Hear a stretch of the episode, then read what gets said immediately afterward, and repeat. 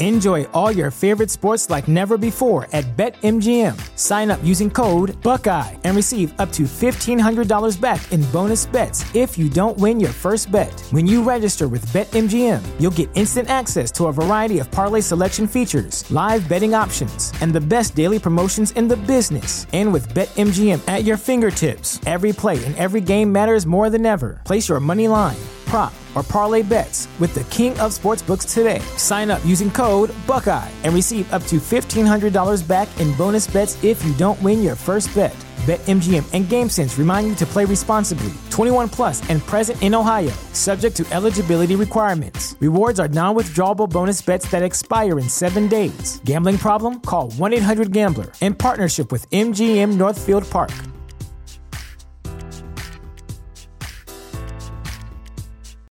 Without the ones like you, who work tirelessly to keep things running, everything would suddenly stop.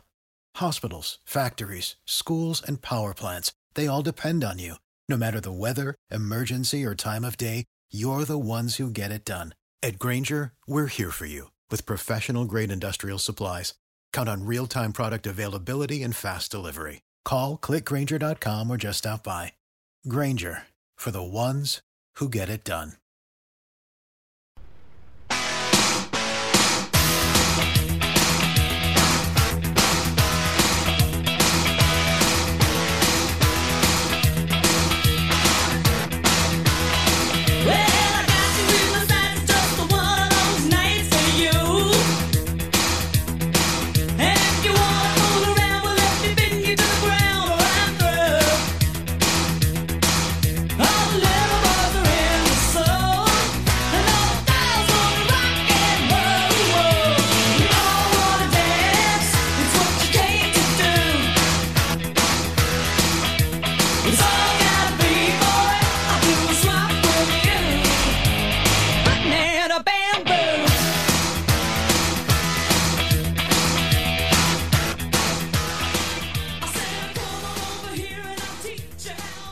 Well, for the uninitiated, you might be wondering why that's a relevant song. And if you follow some of the uh, bandwagon nerds' wonderful polls and some of their jokes and PC Tunney's humor within itself, you'll know that that is a song from Planes, Trains, and Automobiles, which is kind of relevant for the holiday we have upon us. So, as you can tell from the people not doing intros, or I should say the person not doing the intro, Chris Platt is on a, on assignment today because holidays stuff happens. You know, turkeys, stuff's on fire. I don't know. He's just not here. So I'm doing the intro, and uh, with me though, it's just a two man show. But what would I be without PC Tani? Oh, well, thank you there, sir. Uh, he's he, he's all done with his cosmetic cat surgery. He's got the tail, he's got the whisker implants, screw implants. So it was nothing to do with that mm-hmm. today. He's actually turkey hunting, and not the turkey hunting that you would think, like out in the woods in a blind, calling in a turkey, everything else. He is he's doing he's doing a little urban turkey hunting. Um, he's he's out looking for a turkey, and that's as much as I'm going to tell about his situation. But nonetheless, let's pull back the curtain a little bit more. We are recording very early on a Wednesday afternoon because we're both ready to get our Thanksgiving weekend going. So we're going to kind of get in here, give you a little bit of uh, uh, our opinion, and we're going to get out of here and hope everybody has a great Thanksgiving. But, Andrew, you have a very interesting um, circumstance story ish thing. I'm not really even sure. You, it, it, it, seems like it's good enough for this show, though, on, on how you were able to accomplish this afternoon special recording, Thanksgiving edition yeah. of Pod is War yeah, inter- interesting. Not from the overly comedic sense, unless you like the "oh God, I work with morons" kind of sense. So, yesterday, HR came up because I was in the office because we do a hybrid kind of in and out schedule, and told everybody in the office that as of about two weeks ago, the per- there was a person who ca- kind of had it came in contact and tested positive with for COVID two weeks ago. Two weeks. Now, even if you don't get the fast test, it doesn't take two weeks to get those answers. So, I'm amused by this because it's ridiculous. But the reason why I got out early is basically because they decided to do a full scrub, so told nobody to come into work. And then my boss basically kind of told me, um, you know, log out whenever. It's a holiday. He's not going to bust my chops. But the irony of all of this is the fact that my job is probably the most reactive sloth like job in the entire fucking world because we went into quarantine in March. Now it's it's November as of it, it you know it's Thanksgiving. Um, starting in September, they finally had plexiglass put up in the lunchroom so that you had to keep six feet distance. In September, already six months after the whole thing started, and now we're gonna do a deep clean because somebody tested positive in November and two weeks after it happened, which means she probably made them aware of it late last week or maybe a day or two earlier or something like that. So I work with imbeciles. That that's why I figured it was a good talking point because it's like it's really sad the type of people that are in charge of businesses, especially this one that's been around almost a hundred years, but you know, at this point it's one of those it's been in the family for a while, so yeah, who has it now ain't the same people that started it. You know what I mean? It's funny that people didn't realize that. Uh, personally, I think part of the reason for the the respiking of COVID and everything else, like we knew it was going to happen, but I think something that fueled the fire, not not prompted it to start back up again, but when kids go back to school from age six to age twenty two, they are more apt to socialize and get congregate outside of school when they're going to school together than when they're not. And if you don't think that contributed to it from you know mainly I would say more of like the seventh grade and on kind of thing because you figure before middle school, sixth grade, seventh grade, you're generally doing whatever your parents are doing. Once you get to that age, you can be left with your friend or left at a mall somewhere or go to a movie by yourself, Yep. right? So they're doing they're not being policed as much because they get it 90 whatever I don't know exactly how many percent. It could be lower. Don't see any symptoms at all. You know, so it, it's just it's hard to see why they kept running all these schools back. I know parents have schedules and things of that nature, and it's hard for their kids to be at home from school and stuff like that. But it's the problem that we didn't get on it early enough, and we didn't stay with it long enough. That's just my opinion. No, you. I, I'm right there with you. That I, I agree. People got lax at some point, and as soon as holidays kicked up, or even election and all, all this other shit, as soon as stuff started opening up a little more, and the uh, the restrictions loosened, then everybody's like, "Oh, it's over. We're done. Okay, there we go." It's the same thing as if you were grounded for two weeks and your mom kind of let you out a little early because she felt bad that you were moping in the corner, you know, and then you know you do something stupid and you're grounded again. So that's that's exactly how this feels. So yeah, we're stupid and we're grounded again. But I just it takes so fucking long for my company to do anything. It's painfully like amusing in a sad way to me. It may not have been exactly the best story, don't get me wrong, but I just I really really am concerned for upper management and how exactly you get there depending on the person, you know what I mean? Well, you want the silver lining? Sure, is it a playbook or is it something different? I got a beer. You got a beer. We're both off of work tomorrow, and uh, That's true. now we're gonna pontificate, sometimes positive, sometimes negative, about wrestling. How's that sound? Definitely sounds better than a deep scrub and possible COVID test. So hey, there we go. Let's get to the first question. Pot is war, deep scrub. TheChairShot.com. Always use your head. Real quick, open your internet browser, head on over to prowrestlingtees.com forward slash the chair shot. Make yourself look more aesthetically pleasing wherever you're going. There's something for everybody there. Tons of great t shirts. Do it soft style, just like Miranda, the queen of soft style. And while you're there, I'm sure you could try some form of promo code. I'm sure you could just put that in your internet browser and figure it out. Turkey might be it. That might save you. I'm not going to give you a hundred bad ones like Chris would. Shout out to Chris, um, who's literally turkey hunting right now. But head on over to prowrestlingtees.com forward slash the chair shot.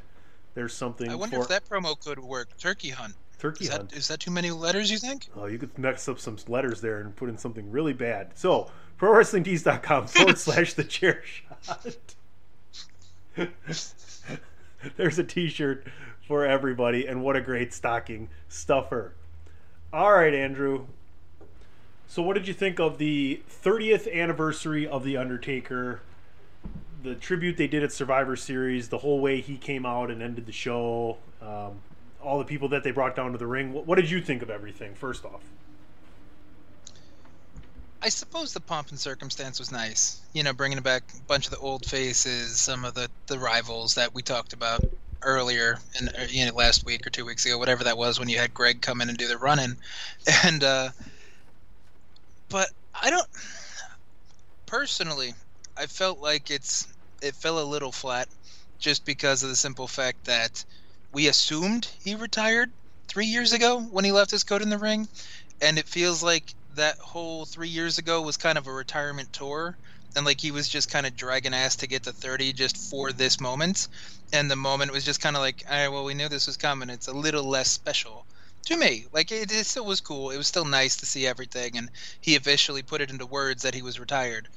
But i'm, I'm also i guess a little uh, disenfranchised by it because good god he's been on like the interview scene for everybody not just stone cold that popped up after survivor series but like hot ones he kind of answered similar questions and he's been he's been breaking kayfabe for like two years almost I suppose though, when you do such a good job at not doing that, and are the probably like the last cowboy, you know, out there completely maintaining kayfabe for the most part towards the end of his career, that when it happens, he's he's all uh, yeah, he's got a TikTok account too now, right? I mean, yes, exactly. I, I, was disappointed they didn't announce him for the Hall of Fame right away. Although maybe they're not going to do a Hall of Fame if there's no fans, and, and and I would be okay with that because it's not like you need to be in a gigantic hurry to get Undertaker in, right? Um, it's not True. like he's Ric Flair's age or uh, that kind of. I mean, that being said, you never know when people are going to go. I get that, but health wise, you don't really see the Undertaker like he's going to be around for a while. Um, so you can wait a year, but I, I thought it was weird that he didn't get into the ring or interact with those guys. Just all came out to the ring and then they were gone, and that was the end of it. So that was kind of weird to me. Um, so mm-hmm. I, I, guess I love seeing all those guys come out, and I love seeing those guys interact with each other. That was probably my favorite yeah. part of Survivor Series. Ric Flair actually hugged Mick Foley, and you see him hesitate. That's real. They don't hate hate each other. Like they wouldn't not save each other's kids, but they don't necessarily like each other for a long time. Well, now the question is, did he hesitate because of that, or did he hesitate because he had to ask, like, "Are you okay with this?" Because of you know COVID and social distancing. Because because I saw a lot of people on Twitter were like, "I got agita seeing all these like over fifty wrestlers in the same ring." piled next to each other it's like they, they're mostly the at-risk kind of thing especially like the godwins and flair and stuff like that so it's sure. like was this really a great idea I think the coolest thing I seen too was who was already out there. Um, Show was out there, Hardy was out there, whoever came out before them was out there, and then the Godfather's music came on, and they were all mm-hmm. like they weren't like they weren't like dancing because they were trying to get the Godfather over or because someone told them to dance. They heard the Godfather's music and they wanted to just kind of shake and move a little bit, and I thought that was really cool. You you could see it was natural, and that's kind of the mm-hmm. the the respect and nostalgia part that I really liked as far as those interactions. Fair enough. No, I, am not disagreeing about that. It was nice to kind of just see them naturally react to things and just get along and enjoy each other's company. Kind of felt like one of those Raw reunion shows without being like over the top and forced down your throat. Completely agree. Completely agree. So, what do you do? You agree with me then? Like last thought on the Undertaker thing that likely he they may not do a Hall of Fame thing without fans this year. What do you think is going to happen that way? And do you think Undertaker, when he goes in, would go in by himself? You have to think they have to. They, they, they should be making the, the pool smaller every year because having like seven posthumous, multiple random hall uh, like uh, distinction people like you know what they they had like Bruno Sammartino beforehand or not even him because he actually got actually voted in or brought in when they they finally buried the hatchet. But there's so many older like I think Argentina Rocca's in there and like Killer Kowalski and shit like that that weren't around for it, so they just put them under like what the the Hall of Famer or the, like the classic or Legends ring like wing whatever that is, and then there's a celebrity wing, and then there's you know the guy who who I know tied your shoes wing whatever the fuck it is. So it'd be nice if it kind of turned into more like the baseball Hall of Fame where there's one or two if there's any like make it actually feel special again instead of just like a participation award because that's kind of that's kind of become the meme. I know everybody's like, well, Koko B. Ware's in there, anybody's gonna get in there, but that also becomes the logic because WWE gets to make up their own parameters because it's their fucking Hall of Fame. So who gives a fuck? But it'd be nice if there was something more tangible, and there's one or two where just a big name and maybe a manager or some well, shit like that. Well, let's talk about the difference in eras too, because Koko B. Ware, like, did he even hold any titles in WWE? Because if he would have come along now, and yes, I know that his actual gimmick from them would be kind of dated right now, but like he would, he was a smart guy. He he knew how to work and everything else. He would have made it somewhere. Like he would have won tag titles or 24/7 titles or IC titles or US titles nowadays. I think he's absolutely at that level. Just to kind of make a broad stroke comparison to the 80s and 2020. Yeah, but there were that, there were four comparison. There were, you know, everybody's going to be like in the '80s. there were in the '80s there were four belts in all of WWF, and one of them was around yes. the waist of one person mainly. Okay, so there were 3 mm-hmm. belts, and he wasn't a tag team guy. So you know, now you compare to what you have now. I'm just saying. I'm not trying to get Koko B. Ware over. I'm just talking about the difference in times. No, I get you, and I think it's because of the difference in times that the perception is that he was just the jokey enhancement talent kind of guy. So people will compare like Otis to him. You know what I mean? Or like the Leon Ruff thing to like a Koko B. Ware thing. And it's that's that's a perception problem because everybody's going to, you know, people shit on Meltzer saying it's his opinion. You're like, the, the fucking Observer Hall of Fame doesn't matter because fuck, it's Meltzer. And they kind of do the same thing with WWE. Like, well, that, that Hall of Fame doesn't really matter because it's their own kind of thing. It would be nice if they kind of heard that and adjusted to be a little more of an elite of the elite kind of thing, or there has to be like a big push, which that could be a storyline within itself. Like if somebody really liked somebody from back in the day, you could make a push for that, like campaign, t- turn the entire storyline for a character into campaigning for somebody to get in the Hall of Fame instead of just we're announcing this because we can. You know what I mean? the funny thing is, is who do you give that power to? Because the people that say that it's opinion, right? And I get it, and it's one person's opinion or this opinion, and usually it's the person with the most money's opinion, who owns it, his opinion. But if oh, you true. if you if you equate it to to sports, like the people who write about it, they actually vote in to the Hall of Fame, right? So who who do you do you really want to give that power to? Like who? And the problem is, is there's only one league for MLB in the Hall of Fame, right? There's so many different wrestling leagues, if you will. That's why, you know, who's WWE really going to give the power to? I mean, former Hall of Famers that Vince doesn't even like. It's why, you know, it's all Vince's playground. It's all, you get to watch this story Vince has in his head that he's still a little kid playing with army figures, basically, and showing mm-hmm. you, watch, he's going to stand over here and come out from behind the couch and then pew, pew, pew, this guy's on a diving mission. He pops up and shoots him because I'm really just still playing G.I. Joe in my head with 260 pound wrestlers in the ring. And I'll be honest with you, it's entertained me since the early 80s. No, I get you. And I, I, I understand your point, and I, I agree with it completely. But I think it was either you or Chris that a little bit ago we're talking about the draft and how you wish they did what they did. What was that? Two years ago when they actually had the war rooms from the different USA and Fox, and as they cheesy were, as it was, and you would have liked you would have liked that for aesthetic. So even if it's like you know Pat Patterson or like Briscoe, like anybody older that's still around because I can't remember which one passed away because I think one of them did but the other didn't. And you know older legends, and you just make them your board of like review board or your Hall of Fame committee.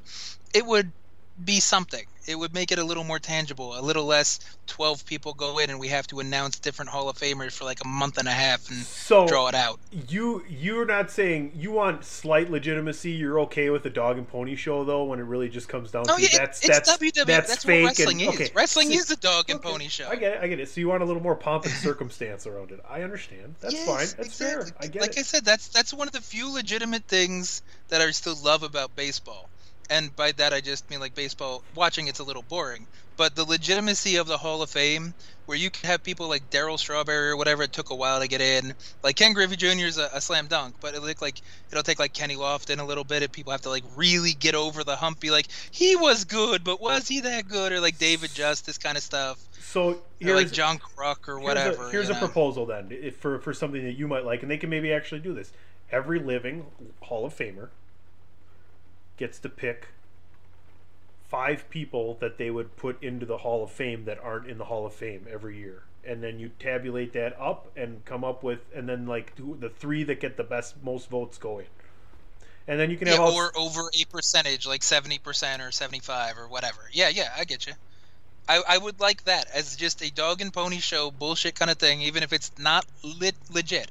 Even if they don't like show their ballot every fucking week on Twitter or whatever, be like, oh yeah, Ric Flair voted for this and he took like a Snapchat of it or some shit like that. I don't give a fuck. Like, what if but like it the to, like, concept is if- actually sound. I think. Yeah, if they made it, what if they just made it five people get in every year, and that's it? And the Hall of Fame, people who are already in the Hall of Fame pick three by doing some kind of vote and percentage, and then Vince picks two.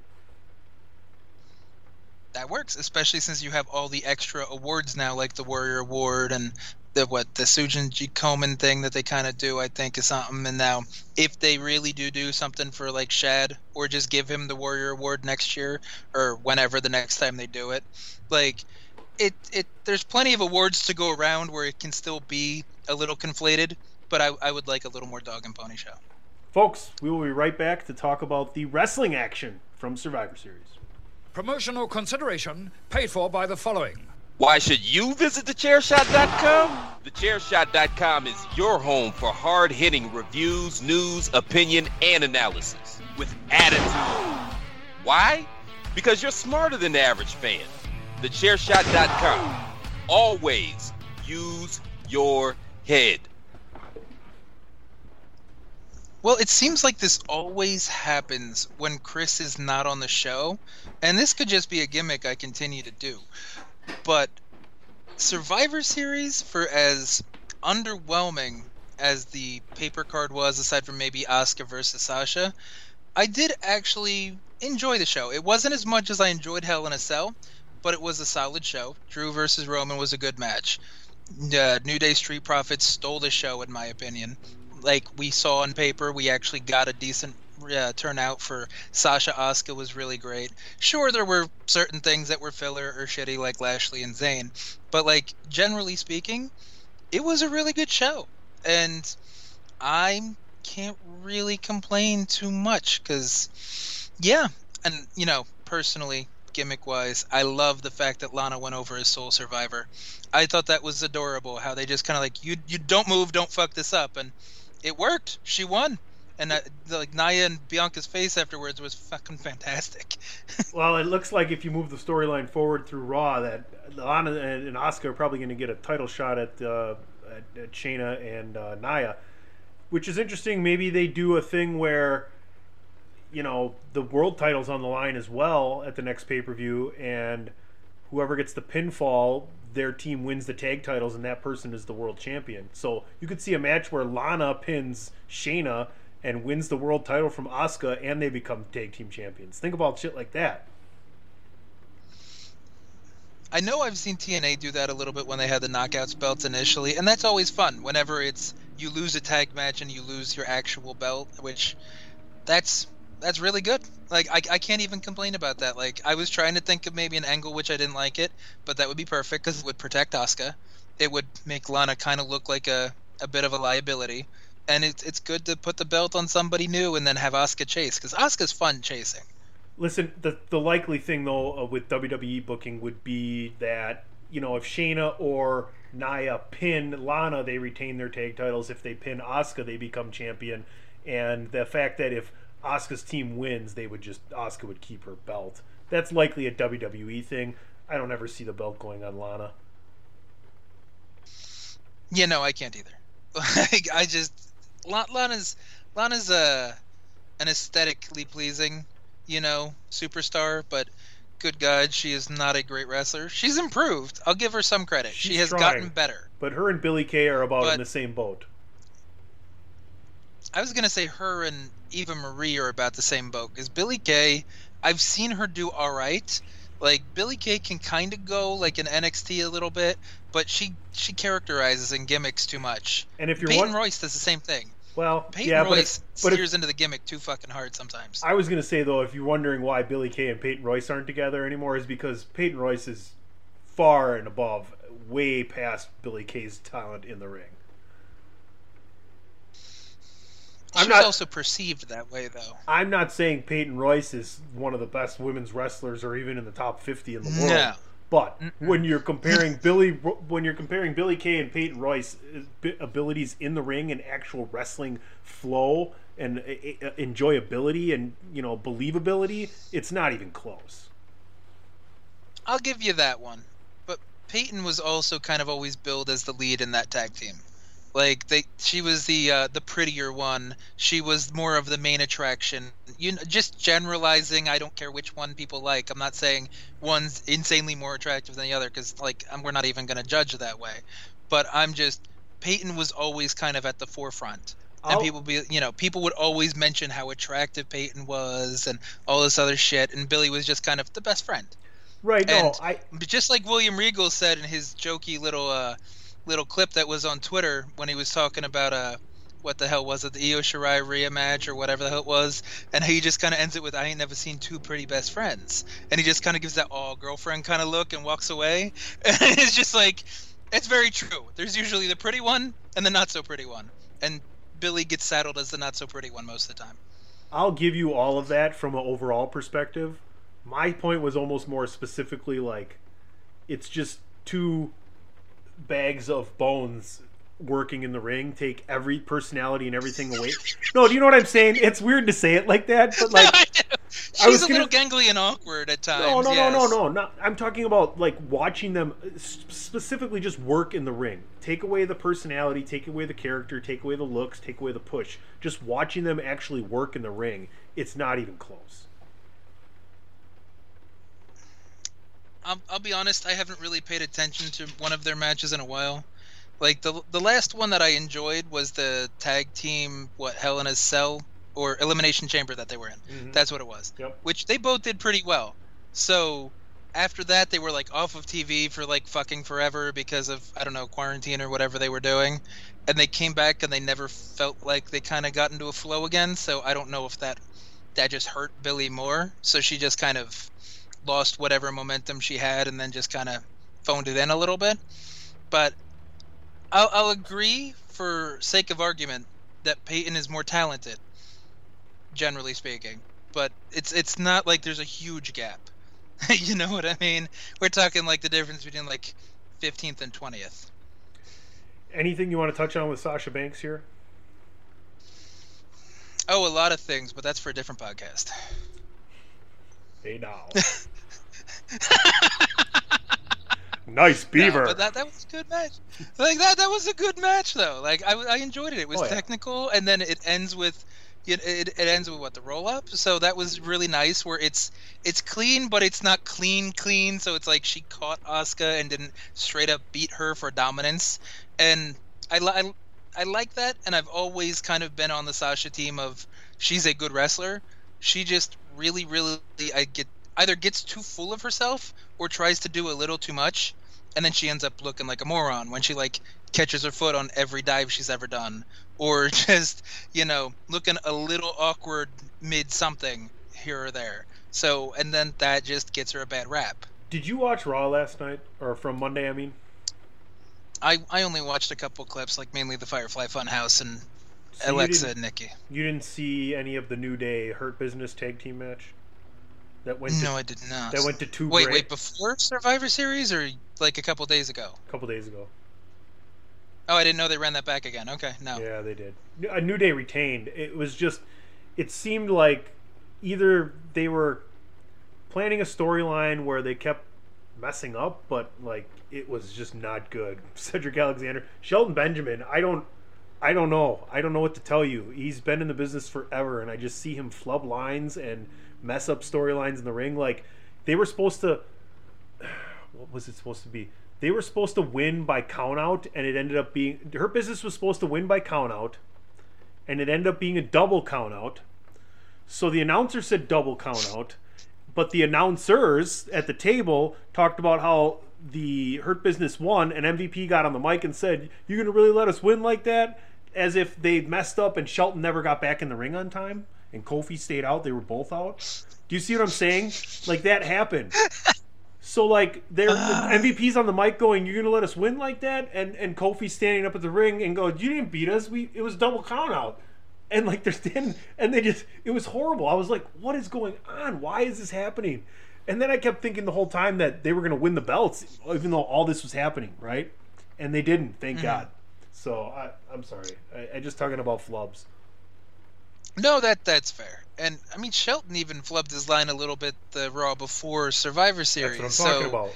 Shelton's never been known as a talker. Let, Still. let's let's give him that one. You have one thing to say when you get there and you're standing there and you just fucking say it. I mean, come on now. I mean, he, he could get nervous. You never know. Like maybe he's just not over stage fright at this point. You, talking is different for everybody. I mean, you know, you, you, you can't you can't shame people for that nowadays, PC, because you, you I'm saw not- people come to like, no, you saw people come to like Biden's aid whenever he flubs lines and say he's he's he's not he's not he doesn't have dementia. What he does is he has a stutter and he just tries to replace words because uh, he's trying to cover a stutter.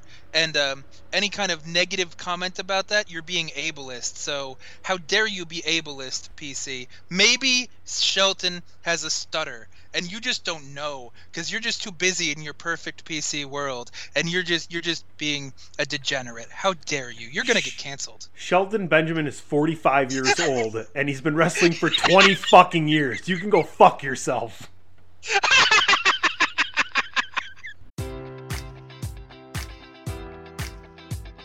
Enjoy all your favorite sports like never before at BetMGM. Sign up using code Buckeye and receive up to $1,500 back in bonus bets if you don't win your first bet. When you register with BetMGM, you'll get instant access to a variety of parlay selection features, live betting options, and the best daily promotions in the business. And with BetMGM at your fingertips, every play and every game matters more than ever. Place your money line prop, or parlay bets with the king of sportsbooks today. Sign up using code Buckeye and receive up to $1,500 back in bonus bets if you don't win your first bet. BetMGM and GameSense remind you to play responsibly. 21 plus and present in Ohio, subject to eligibility requirements. Rewards are non withdrawable bonus bets that expire in seven days. Gambling problem? Call 1 800 Gambler in partnership with MGM Northfield Park.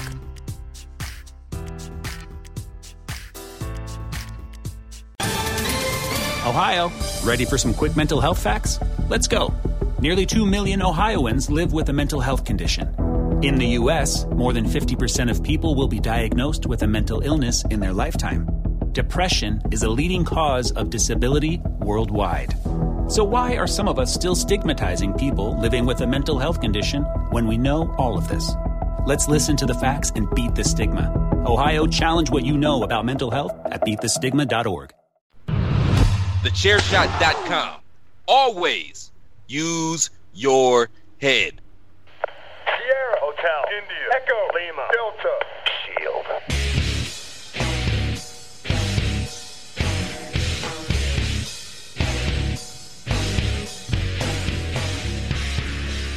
Hey folks, listen up. PC Tony here. Thanks to our new partnership with Angry Lemonade, you can save 10% on physical products and digital commissions using the promo code CHAIRSHOT. Head to angrylemonade.net to check out their amazing catalog of products and services. Use the promo code CHAIRSHOT to save 10%.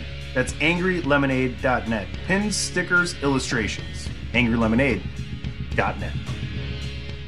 This is my yard now. This is your boy Kenny Killer telling you to make sure you check out thechairshot.com, bringing you breaking news, interviews, podcasts galore, everything pro wrestling. Make sure you check it out, thechairshot.com.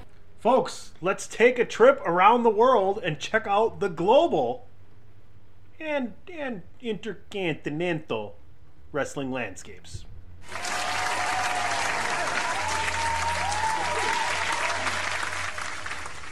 The crowd seems psyched for this, Andrew.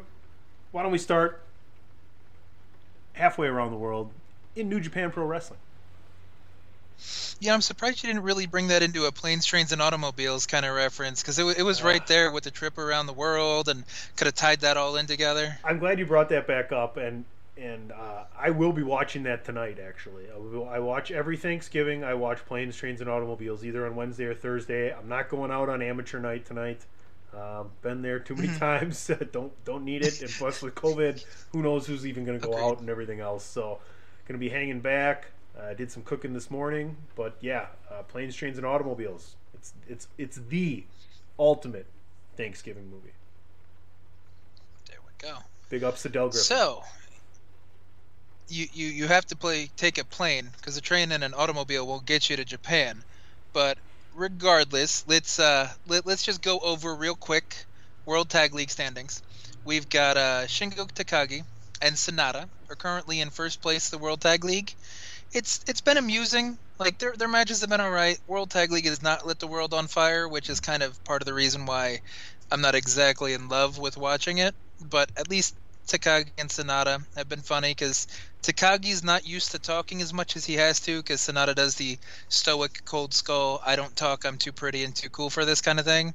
So Shingo gets to talk a little more and show some of his comedy chops, which harkens back to uh, his Dragon Gate days when he was actually the final Owarai Gate champion, which is the comedy belt, which you actually had to do goofy f- comedy matches, which is just amusing to think about. So do you think? San- and do you think then, if do you think okay. if WWE had a belt like that, Santino would have won it? Probably, but R-Truth has it right now because that's basically the twenty four seven title. there you go. There you go. fair enough. Fair enough. I wish Santino was still yes. healthy. I would love to see a match for that twenty four seven title between uh, R-Truth and Santino. Well, I mean, he he did. Santina did make an appearance, and I know Santino's done or under under his real name, whatever his real name is, something Corelli or whatever it is, because I think he did Bloodsport, one of uh, Josh Barnett's things, uh, uh, one or two Bloodsports ago, or at least he was maybe aware for, or like he was signed for it, but that might have been the one that got canceled because of COVID. So if he's good enough to do Bloodsport, he might be in a little better shape, but that could also just be a played out gimmick at the moment. So World Tag League's not the only tournament going on at the moment in New Japan. We've also got Best of Super Juniors because they're doing them both at the same time, and that's that's a lot closer. It's uh it's kind of a, a three way tie, you know, not not including tiebreakers and stuff like that. But Hiromu Takahashi, Taiji Ishimori, and Master Wato in all of his blue glory have eight points. So with each one has it looks like one match left, or no, actually four matches left. I can't count. but uh, so th- there could be a little more mix up there because there's a, there's a lot of closeness. There's two people with a big big old donut with Douki and Yuya Uemura, the the young lion. But you got a lot of sixes, you got some fours, you got the three eights. It's still kind of anyone's game with all the matches left. So New Japan's clearly, obviously, in their home stretch, heading towards Wrestle Kingdom. What what's the biggest, you know, undetermined thing that's left out there for fans of New Japan Wrestling leading into Wrestle Kingdom because a lot of the things have just shored up as far as like you know the top belts. I mean, I think the biggest question that most people have is is Moxley going to show the fuck up?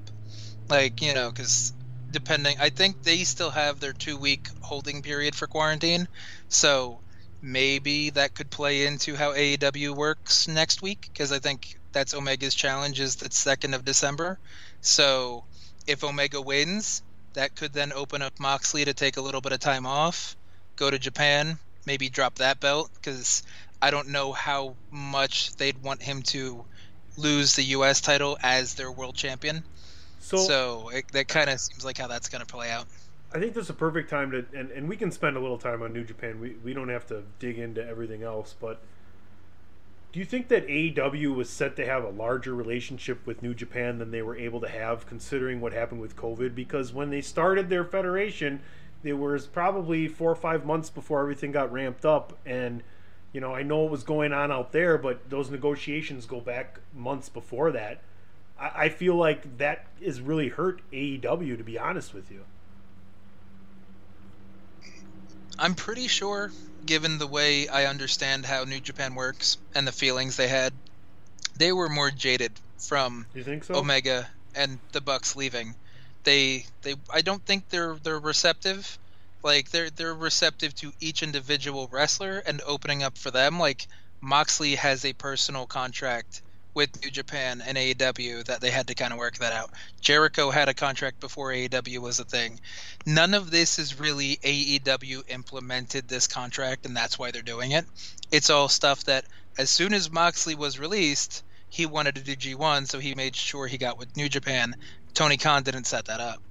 and because of the bad blood, and because uh, they're not over. I mean, probably because also partially because Impact kind of burned them last time they did like a a talent swap or kind of uh, a lending. They might be a little more apprehensive. So is you, you never know 'cause is ROH still the only company to really successfully do great business with New Japan simultaneously? I mean, I'm totally looking at this from a state's point of view because New Japan does not need anything from America whatsoever. They're going to thrive in Japan no matter what. But companies that aren't Correct. WWE seriously get a gigantic boost. I mean, if you look at like the pop, the height, the end of the height of ROH when you had the elite and everything else, there was talent coming back and forth all over the place. ROH has probably done it the best. That's- and that is to ROH's detriment, though, because if you think about it, who were the biggest draws? The Elite, Cody. Like whenever Tanahashi showed up, they he drew. Shinsuke drew when he was there. AJ was a big draw. You were you really don't get the ROH guys. They didn't really put, you know, Briscoes on top over too many of the New Japan guys. They got kind of clumped in with it. You didn't really get Taven going over New Japan guys. He just kind of went I- over on I the can- mixed show, but it, Here, just so just so we all know, yes, I'm a bit of an ROH guy. Not lately, but w- once Taven started being, and I don't really have anything against Taven. Honestly, it's just a turning point in the company for me. I mean, Dalton Castle goes out and he's injured, and he was your champion, and then Taven, and that's that's pretty much was the end of ROH for me. I agree because I like Dalton Castle. Dalton Castle's got a good look. He had good charisma. I, I like what he brings. And Taven Taven was never the the guy to me. Like he's just kind of always a B plus player to you know coin the the WWE phrase that they use about Bra- uh, Daniel Bryan. But uh, I don't know. ROH is trying to find its legs.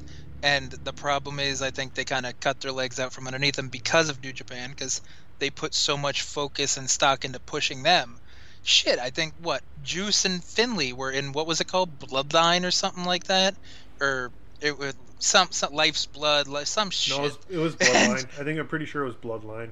That was recently. That But- was that was about eight to twelve months ago. that was like right before COVID and like right at the end, like during that Taven reign, and they were getting pushed as big players, you know. And it's if you're pushing Juice and Finlay is relevant, what's what's that say? What's Yeah. what's that really say? there there is still talent there. There are still some people that are they're really talented that'll never make it to AEW or WWE, and then there are other talents there that that could, but it's just not not anywhere near what it was at its height, or not even anywhere near what it was maybe three years ago. Yeah, no lies detected. I agree. Last thoughts on New Japan? I can't wait for them to get done doing this double tournament thing because the tournament's not stacked. The people are kind of the matches are a little lackluster aside from one or two here or there, and the show goes on too damn long because it's five matches from each tournament. So that's a that's a three hour at least show of eighty percent mediocrity. So I'm like, eh. I don't. If if I wanted this, I'd watch Raw. Yeah, oh, I was gonna say it sounds like Raw over the summer. Let's That's my boy. yeah, I mean, yeah. I'll, I'll real quickly. I'll just say Raw has been pretty darn good the last eight, of the last ten, and SmackDown's been pretty good, like nine out of the last ten. But that's just me. I'm a WWE guy. Let's move forward. Let's talk about a company that has has had or is going to have, depending on what you know or don't know, uh, a really good championship match. MLW. Oh, I think that was last week because I don't actually know what their card is for this week, so I should probably look that up as we're doing this. But they had, from what I understood, Well, while you're looking that up, was Jacob, a really good match last week. Yeah, Jacob Fatu taking on Davey Boy Smith um, Jr. Yep. So I, I mean, let's put it down. Let's start with this here. Platt thinks Fatu should be in WWE. What do you think? I mean, it wouldn't hurt him. He's he's got that Umaga kind of look. If they kind of just gave him the the wild Samoan kind of gimmick, which is yes, borderline racist, borderline played out. Don't get me wrong, but it works, and it would also be a decent challenge if Roman takes this head of the table thing for a while, and maybe beats Rock at Mania if that's where we're headed. Somebody else from the family who can actually challenge him, like a Fatu, like a Jacob Fatu, would be it'd be an interesting way to make him real quick because he's big, he's athletic, and like I said, he's got that Umaga kind of look. So we know that already resonates with most of the fans because Umaga was never unpopular. If you really get what I'm saying. No, Umaga was great. I mean, just remembering Umaga, Rikishi was one of the guys that came out for Undertaker as well. Uh, you think about like Mm. A lot of people, a lot of people know. A lot of people still don't know. Yokozuna is Samoan, so it's like you know. He's not Japanese. What are you What? talking about? what? So it's it's just these guys can work and they have a look and a shape. I mean, go back and watch Yokozuna in his AWA days. Man, he was he was even probably 30 40 pounds lighter than he was when he first started in WWE. Watch him move back then, but anyway, Jacob Fatu, I, I think I agree with Platt. I would love to see that. I'd almost like to see him get brought into the family first and be the one that Roman pushes away or something as a feud with. I get that. I I do. And it's interesting. I don't know where they're going to go with it, with the Roman thing after. Because you have to assume if they do do the Rock thing, Rock is going to put him over. So then what do you do? Do you make sure Joe is healthy and just have it be like a Samoan, you know, Samoan fight? And like, instead of like, he's not part of the, the Fatu family, but at least since he's Samoan, it's fight for the island kind of thing. And then Fatu could maybe come in as Samoa Joe's reinforcement maybe then turn on Joe because he's part of the family. You know, there, there's a lot of ways they could do it. I don't know what Fatu's contract looks like because I want to say he got re-signed to a similar contract that Hammerstone did, where it was like a, a decent couple year extension during COVID because MLW tried to lock them both up because they're the the bigger players for MLW. let's put it this way though i think mlw is in a league underneath new japan and aew where if wwe really wanted somebody they'd just buy out the contract or make a deal with mlw for some kind of giving them some kind of network time or play old stuff like wwe seems like they could easily go in and take fatu from mlw if they wanted to in my opinion and it doesn't seem like they want to That's also assuming Fatu wants to. right it doesn't seem like either party's interested right now unfortunately Mhm. No, I, I, I agree with that assessment right there because I know Hammerstone recently did the interview with uh, Chris Van Vliet, and he he talked about kind of liking the fact of being the top guy to try to carry a company up instead of getting kind of lost in the wash in a bigger one. I think he he talked about failing his tryout three times at WWE anyway, so. It, it's one of those interesting things that I think MLW's got a good crew that's actually loyal to the brand. And while Fatu would thrive in WWE, I'm not disagreeing with you or Chris at all. I don't see it anytime soon, but I, I could see an angle if they wanted to, but I just don't see it anytime soon. Well, shout out to AJ Kirsch, and let's hit the other side of that championship card from last week. What about Davey Boy Smith? I mean, this is a guy who had, you know, aspirations of WWE and things of that nature. He's made a good career for himself uh, on the upper indie scene, if you want to say that, for the most part. I, I don't know, is that an accurate assessment? Depends on what you consider Japan. I mean, he had a. Well, I'm talking about lo- I'm talking about in America. Because I mean, he made most of his relevancy back in Japan when he was in Pro Wrestling Noah. That's where the Killer Elite Squad started, and the Suzuki Gun thing. Right. Then he brought that over to New Japan because the whole the whole gimmick with Suzuki Gun at that time was they were banished to Noah, so then they had to come back, At and some- they made the big thing. At some point, he had a cup of coffee with Jake. Yes, yes, exactly.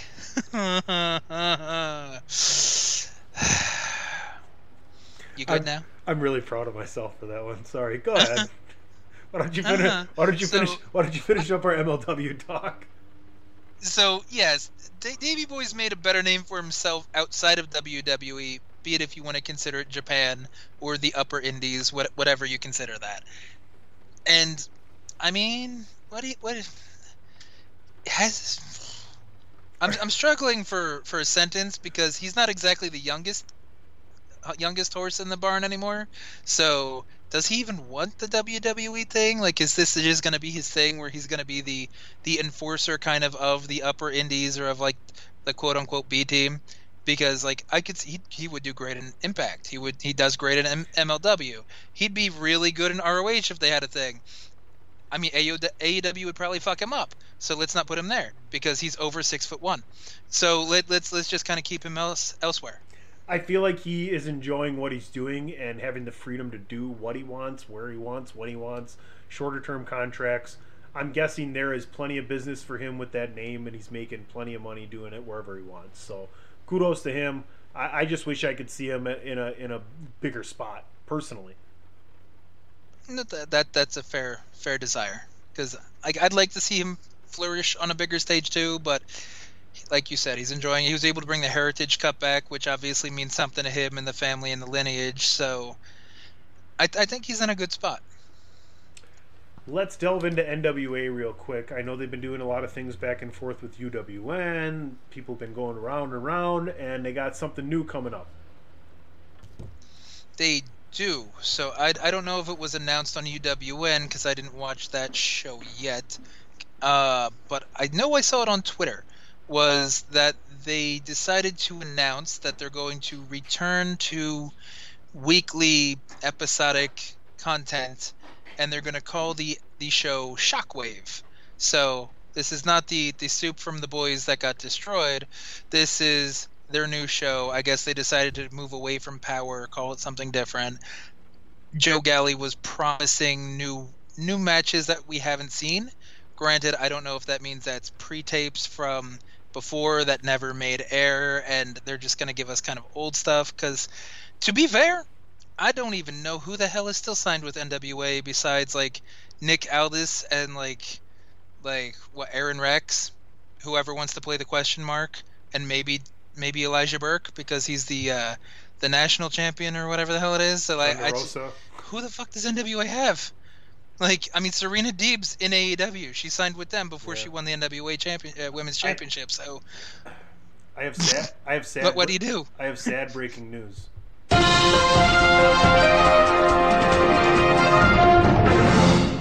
Soccer legend Diego Maradona dies at age 60. Holy shit! What? What? I just came across the bottom line on ESPN. Did they say how? I know. I was waiting to see that, and they did not. Oh, here I thought you were going to be a bit of a troll and just say there's only going to be two games of football on Thanksgiving because they had to move Ravens versus Steelers because of COVID. That is another. That's another bit of breaking news. But uh, we'll we'll uh, we'll cheers our beers to uh, Diego Maradona. Yeah, shit. And uh, we'll take a. I'm obviously not the biggest soccer fan, but that I do know that name. That that's kind of big. And 60's not that old anyway, so shit. Heart attack, apparently. 1986 wow. World Cup won the Golden Ball. Uh, so mm-hmm. take a take a brief moment of silence for Diego Maradona, and we'll be right back.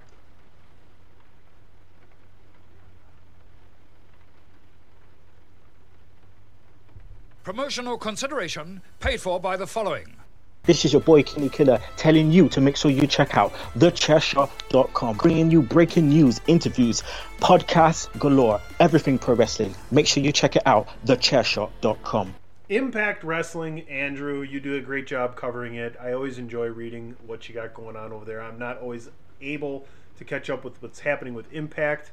Uh, I appreciate what your brother's doing with WWE as well. I enjoy both your writings, but Impact, what's going on? Talk to me, Goose. Well, I mean, Impact didn't lose that love and feeling yet, so we don't have to go into a, any kind of uh, montage of singing or kind of Whoa, like a musical. that love and feeling. Whoa, whoa, love. Now you got me started. Stop that. that that's like a Chris thing to start singing. feeling, now it's gone. And it's gone. Gone. Gone. gone. Whoa, whoa. Yeah. Anyway, ah, so speaking of losing that love and feeling, which is actually an awkwardly perfect segue, we know who shot Johnny Bravo, and he, because Rosemary decided to confess the fact that she never had that love and feeling for Johnny Bravo. She just wanted that virgin blood because of you know the the demonic kind of cliches and stereotypes where virgins give power to to evil beings and spirits and shit. And um, apparently, the person that shot him was not Rosemary. It was Larry D's alter ego that we were introduced to in Wrestle House, Lawrence D. And the reason why we knew it was him is because Johnny Bravo didn't die and he came back too to interrupt the wrestler's court, and he said he smelled him. So that was a reference back to the uh, the ring rust per, uh, cologne that he was wearing. Yes, yes, that was that was kind of my reaction. And like, it was so fucking stupid. It took the piss out of the whole angle, and I'm just like, really?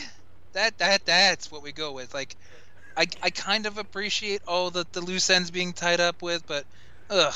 Can we go back to how excited they were when they first came up with this idea, but failed to see realize how excited people would be when he got shot, and then the letdown would be when they actually explained it? Like, did they not see the disconnect there? I I don't know. Like that that's my problem is because I kind of I kind of loved the lead up to a degree in the in the court because Madison Rayne was his defense attorney because the excuse was she's the only person in the company that kind of likes him. So they actually had Matt Striker on commentary for that episode and I miss Striker. I love Striker's work. Like they need to use him more. They need to get Mathews off the fucking desk and just have Striker with Callis or Striker with Rayne or somebody because Ma- Mathews isn't the worst. Let, let me let me be honest here. His nerdy kind of Michael Cole way of doing doing commentary is fine, but it needs to be carried. And if you don't have that strong personality to kind of call him a nerd and then kind of make interesting color remarks, he gets really, really annoying and grating, and then you just kind of get sick of hearing his voice. So, more full full credit, multiple kudos to Madison Rayne for being able to marry him and hear that voice daily, and in, in other in other kind of facets that we don't even want to imagine what that sounds like. Uh, could you How imagine times- Josh how many Mathews' ti- pillow talk? How many? Yes, I was just gonna say, how many times has she asked him, "Can you just turn the commentary off for 15 minutes so we can fuck?" She's like, just shut your mouth and fuck. That's it. Usually it's the Oh, guy. shit. Usually it's the guy going, but it's Madison Rayne just placing her finger over, just just, just no, no, no, no, no. You're gonna ruin it. You're gonna ruin it. but yeah, so I, I did like Johnny Swinger's really old, dated kind of references because he came to the he came to the hearing in a neck brace because he heard it was gonna get him sympathy. Made a Tommy Rich joke at the end. Then he, he's just like. You know, he he's got like he, he's like I've got movie deals. I'm I'm like the biggest thing in Impact. I'm like the O.J. Simpson of wrestling. And then Dreamer's like, when was the last time you watched the news? And he goes, I don't know, Daddy. 1991. What? Something happened?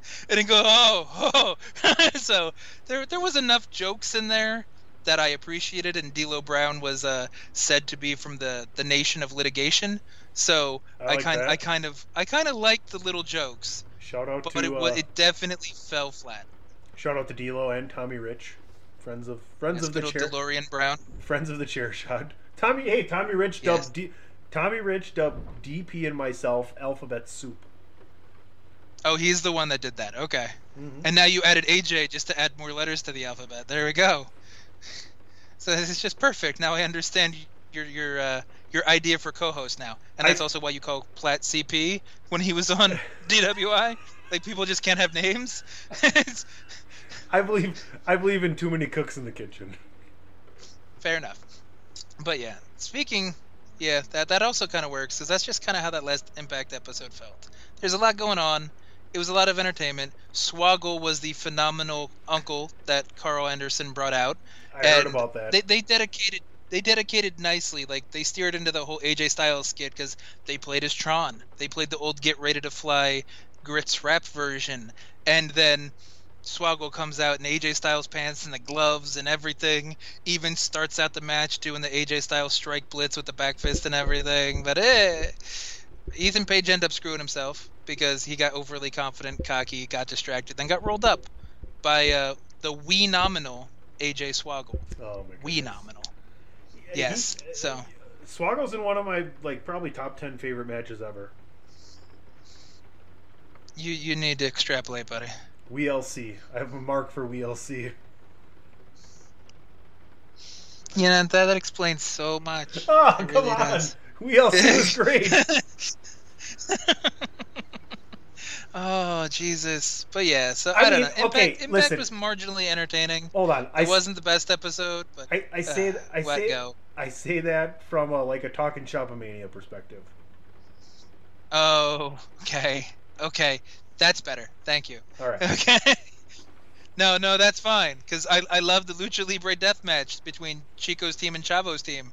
That will probably go down as one of my favorite things ever, and that was just so moronic, but it was perfect and Twilight Zone.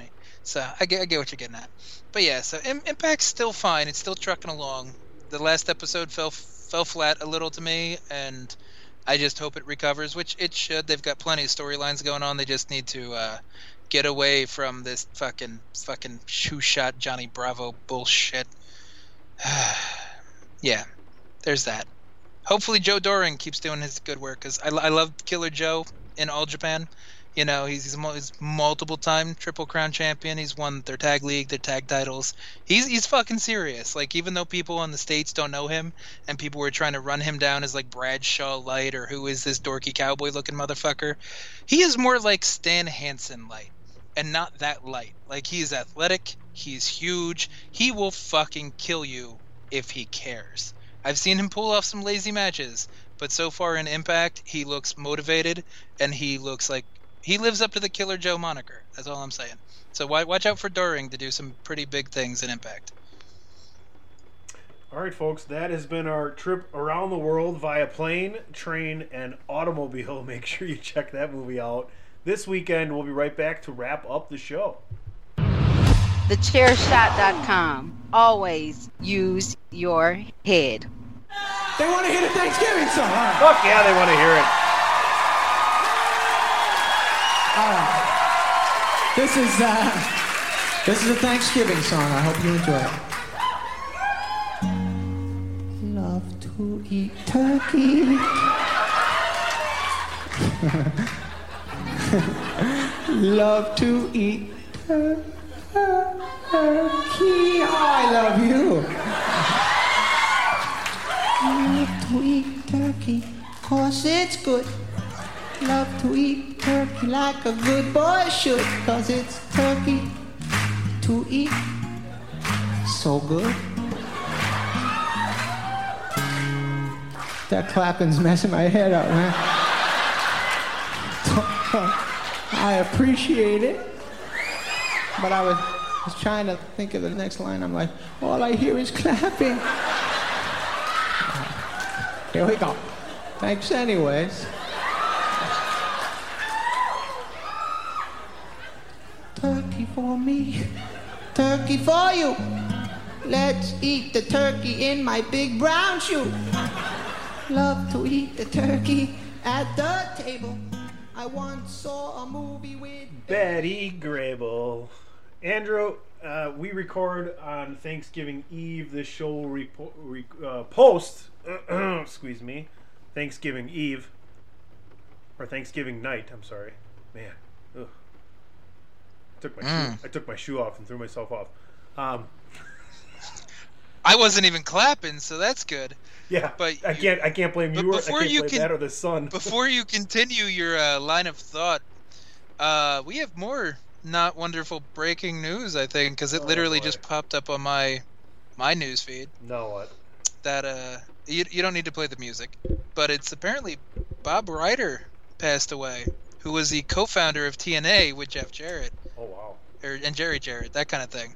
So not exactly a hugely known name, but there's an irony of coming off talking about Impact and then my phone's just like this person passed away. I'm like, why do I know that? Oh, oh yeah. So founder of OneWrestling.com, co-hosted WCW Live in the late '90s, and co-founded TNA with Jeff and Jerry in 2002. So you may not know the name, but you know at least the company's still going strong and had an impact on the on the the wrestling world universe whatever you want to call it community Yeah, I mean, every from everyone at the chair shot, we give our condolences, friends and family. Um, you know, eh, 2020 continues to do what it does. It, it, it's even more reason to be thankful at this time, um, and thankful for Mhm. what you have and, and the family and the friends that you do have and things of that nature. Because it could always be worse, folks. It, it could always be worse. Um, speaking of Thanksgiving, I've, I've talked with many of people right here on this very Chairshot Radio Network, and I want to know where you're going and what you're taking. ah Well, you see, that, th- this is the beauty of having a, a small family and a smart, marginally disconnected family, where I'm actually just doing a quiet Thanksgiving. I'm just kind of sticking here with myself. Adam's gonna go with his mother, so I don't know. I'm just I'm just gonna enjoy some football, enjoy a little bit of turkey breast, and really really play it low key because I don't want to be bothered. I don't want to bother anybody. I'm kind of because I, I could have made plans. Unlike Adam, I do make plans ahead of time in case anybody's wondering why DWI's uh, name was Aaron. What are we doing for Thanksgiving last week? I do normally make plans ahead of, and so this is a fully, fully aware and cognizant moment of I'm just gonna leave people alone and do my own thing this year, especially with COVID and stuff like that. I just let let's let's let's save the the big big happy bullshit for next year. What about you, bud? I well, I prepared some things when I got home this morning uh, uh, already. So a little seven-layer salad, some uh, bacon-wrapped water chestnuts to take over to the uncle's house, and um, Oh, that's nice. yeah. Can you name the seven layers in a seven-layer salad? I can't. Can well, there's, you? There's salad. I hope so. I just made it. Well, I don't know how much you've drank so far today. That's what I'm asking if you can. I'm just gonna recount what I did. There's salad. That's one. Then there's celery, Mhm. celery, chopped celery, green peppers. There's peas. Um, there's cheese. There's bacon. And what's the seventh one? I'm missing one. Oh, and red onions. Everything sounds good. The peas are a little weird in a salad, but like I didn't say 'em in it, order it doesn't the sound layers. unappetizing. It just sounds weird. It's well, you know, you, To me. you you make it in layers. So like first it's the salad, then it's the celery, then it's the green peppers, then the peas make a sheet above that.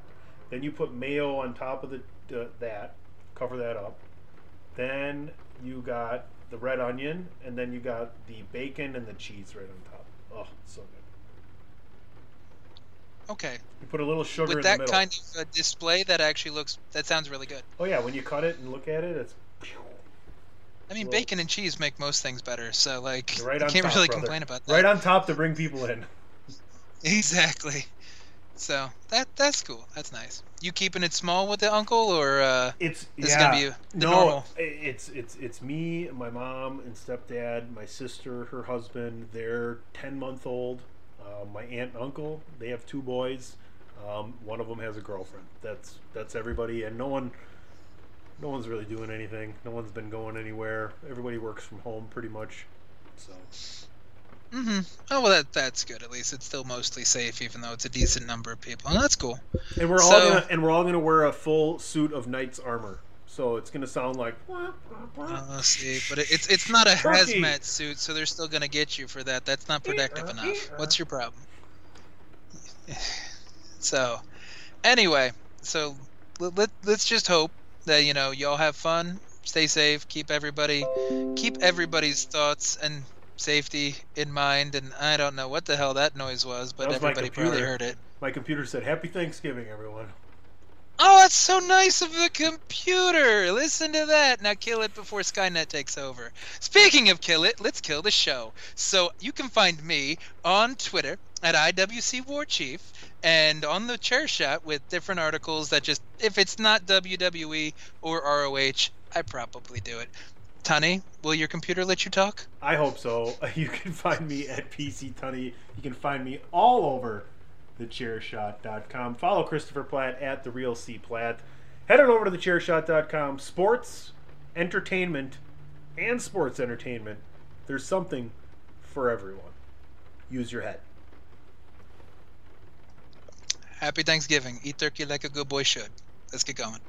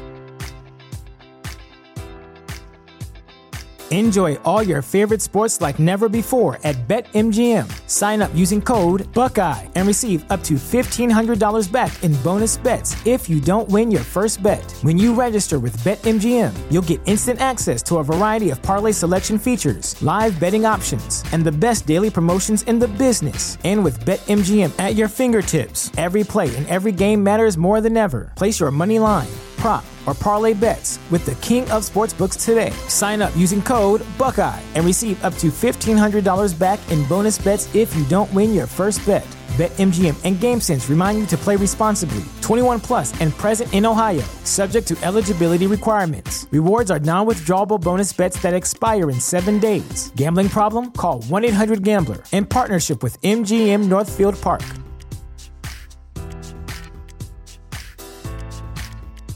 Support for this podcast and the following message come from Corient. Corient provides wealth management services centered around you. They focus on exceeding your expectations and simplifying your life. Corient has been helping high achievers just like you enjoy their lives more fully, preserve their wealth, and provide for the people, causes, and communities they care about. As one of the largest integrated fee only registered investment advisors in the U.S., Corient has deeply experienced teams in 23 strategic locations. Corient has extensive knowledge spanning the full spectrum of planning, investing, lending, and money management disciplines. Leverage Corient's exclusive network of experts to craft custom solutions designed to help you reach your financial goals, no matter how complex they may be. Real wealth requires real solutions. For more information, connect with a wealth advisor today at corient.com. That's C O R I E N T.com. Corient.com.